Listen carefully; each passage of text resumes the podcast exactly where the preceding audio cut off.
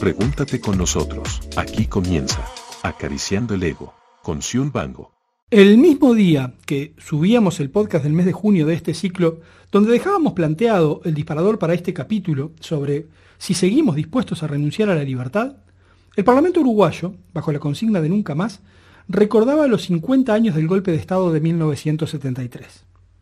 Ese golpe de Estado dio origen a la dictadura cívico-militar que gobernó el país por poco más de una década, y el comportamiento social que tuvimos los uruguayos durante ese periodo respecto al régimen de facto, entiendo, merece ser analizado y comparado en analogía con el comportamiento que hoy tenemos cuando se nos plantea la restricción de las libertades como solución a problemas que nos preocupan, que nos asustan, que nos generan inseguridad.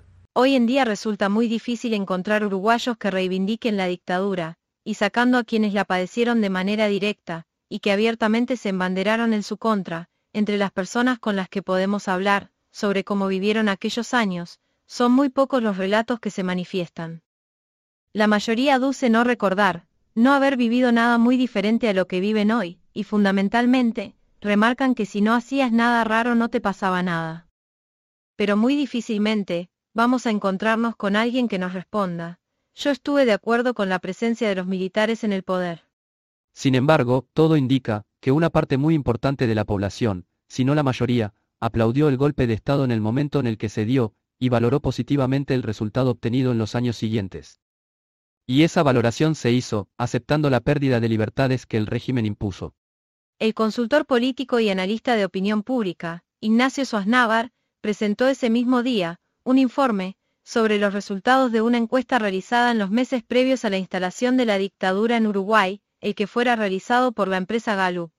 Suaznavar dijo a diversos medios de comunicación de Montevideo, que tras un trabajo de campo realizado entre finales de abril y principios de mayo de 1973, el 52% de los encuestados en Montevideo, y algunas ciudades del interior, respondieron estar de acuerdo con las acusaciones que los militares le hacían al sistema político. Los militares cuestionaban a los políticos con consignas como que los diputados y senadores no se habían preocupado por el bienestar del pueblo, y según explicó Suaznavar, el informe de Gallup, indicaba que el 60% de la población estaba de acuerdo con esa afirmación. Otras de las consignas que también tenía una altísima aceptación de la población, según ese informe, concretamente la de un 70%, fue la que decía que los legisladores gozaban de grandes privilegios, que eran en sí un abuso. Y al ser consultados sobre si estaban de acuerdo sobre si esos privilegios eran la causa de los movimientos subversivos, el 50% respondió afirmativamente. Las encuestas de opinión no solían hacerse públicas en aquel entonces. Los trabajos eran por encargo de los interesados. Suaznavar dijo que llegó a estos datos por una serie de documentos que encontró casualmente y que pertenecían a la empresa Gallup, empresa que luego se vio envuelta en varias polémicas y que habría sido contratada en varias oportunidades por la dictadura, la que a su vez había prohibido la realización y la divulgación de datos de opinión pública durante el régimen. Por tanto, hay quienes pueden tener la lógica duda sobre si estos números que presentó Schwarzenegger eran así o si fueron maquillados en aquel entonces para que la realidad se viera favorable a los militares. Pero los hechos que se dan después muestran que si hubo maquillaje en los datos, estos no iban en contra del sentir mayoritario de los uruguayos en 1973. Prolimpio, especialistas en productos de limpieza. Esto es Acariciando el Ego, con Sion Bango.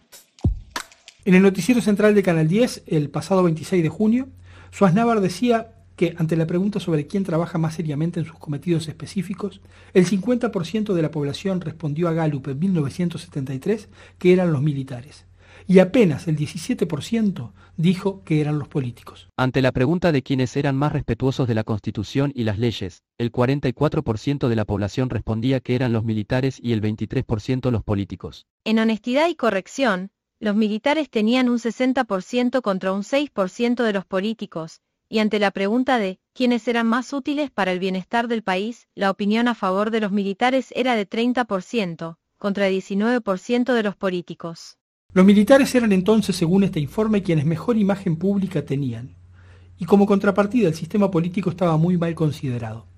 Por tanto, no es ilógico suponer que una parte muy importante de la población, posiblemente muy cercana a la mayoría, vio con buenos ojos en aquel entonces al golpe de Estado, más allá que hoy parezca que todos estuvieron en su contra.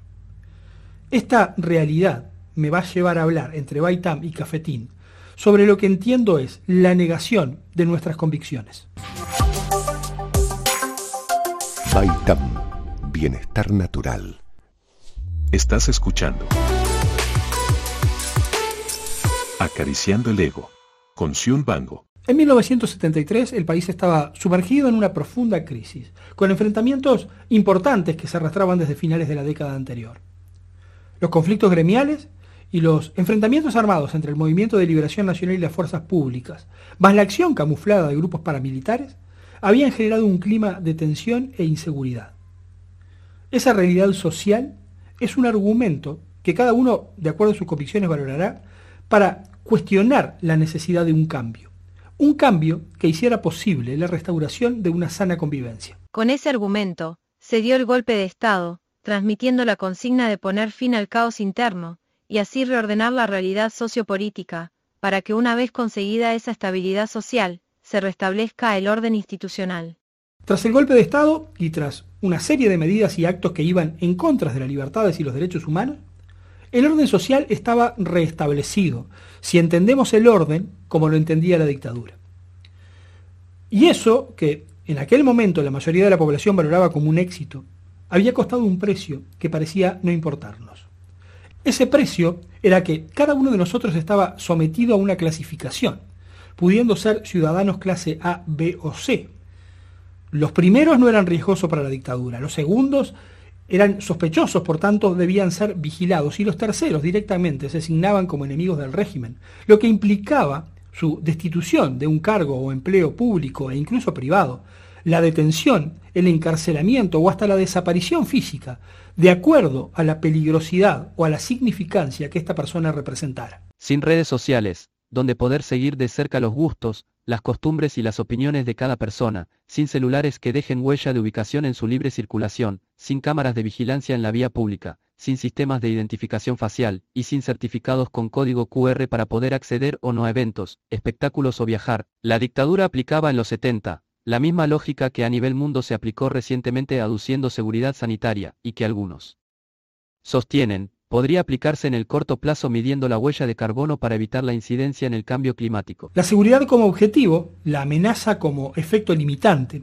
y la pérdida de libertad como instrumento de manejo y control social se realizaban en aquel entonces con la complicidad de los llamados tiras, que no eran otra cosa que una versión siglo XX de los ojos y oídos del rey. Tras siete años de gobierno donde se aplicó la censura en todos los niveles de la sociedad y que por tanto se restringieron al máximo las libertades individuales, la dictadura intentó reformar la constitución, para crear un régimen tutelado y controlado por los mandos militares. El proyecto de ley a plebiscitar el 30 de noviembre de 1980 fue aprobado el 31 de octubre de ese mismo año y publicado al día siguiente. La difusión del texto fue prácticamente nula, solamente el diario La Mañana publicó el texto completo aquel 1 de noviembre de 1980.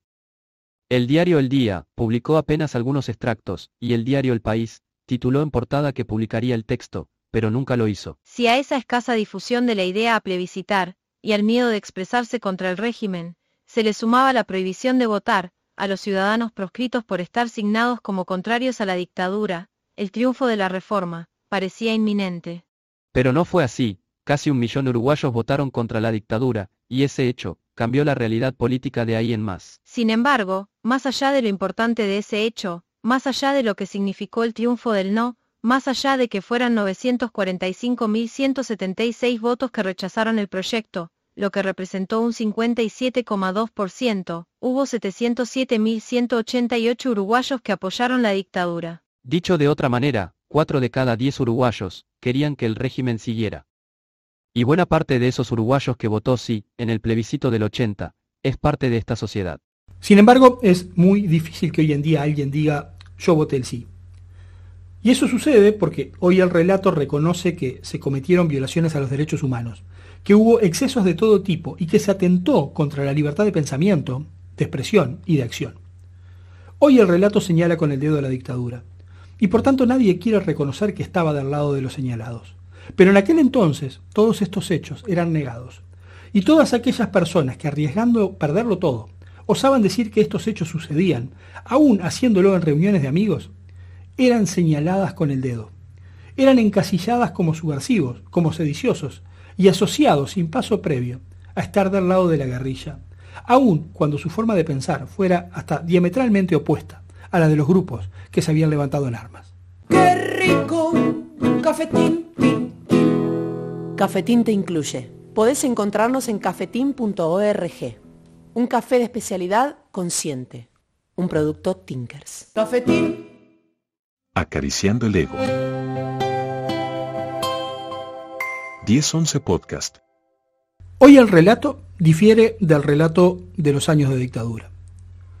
Pero el relato sigue generando en la población el mismo efecto que generaba en aquel entonces.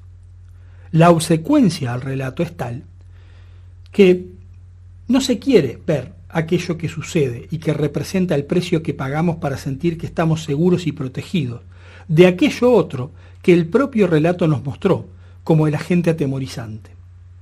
Y esa obsecuencia al relato lleva a que no solamente aceptemos que se atente contra las libertades colectivas, sino a que seamos nosotros los que actuemos contra las libertades de quienes no comulgan con ese relato al que adherimos. Hace unos días, muy cerca de aquí, en Ocean Park, un balneario ubicado a 15 minutos del centro de Maldonado, un grupo de vecinos le propinó una golpiza a otro vecino, acusando a la víctima de ser un delincuente de la zona y por tanto haciendo justicia por mano propia. Con horas de diferencia, en mi ciudad natal, una integrante de la banda municipal inició una recolección de firmas para quitar un tema musical del repertorio de la misma por considerar que éste cosifica a la mujer, de manera que sea la mesa de género y diversidad de la que se expida ante esta solicitud. No conozco al vecino violentado.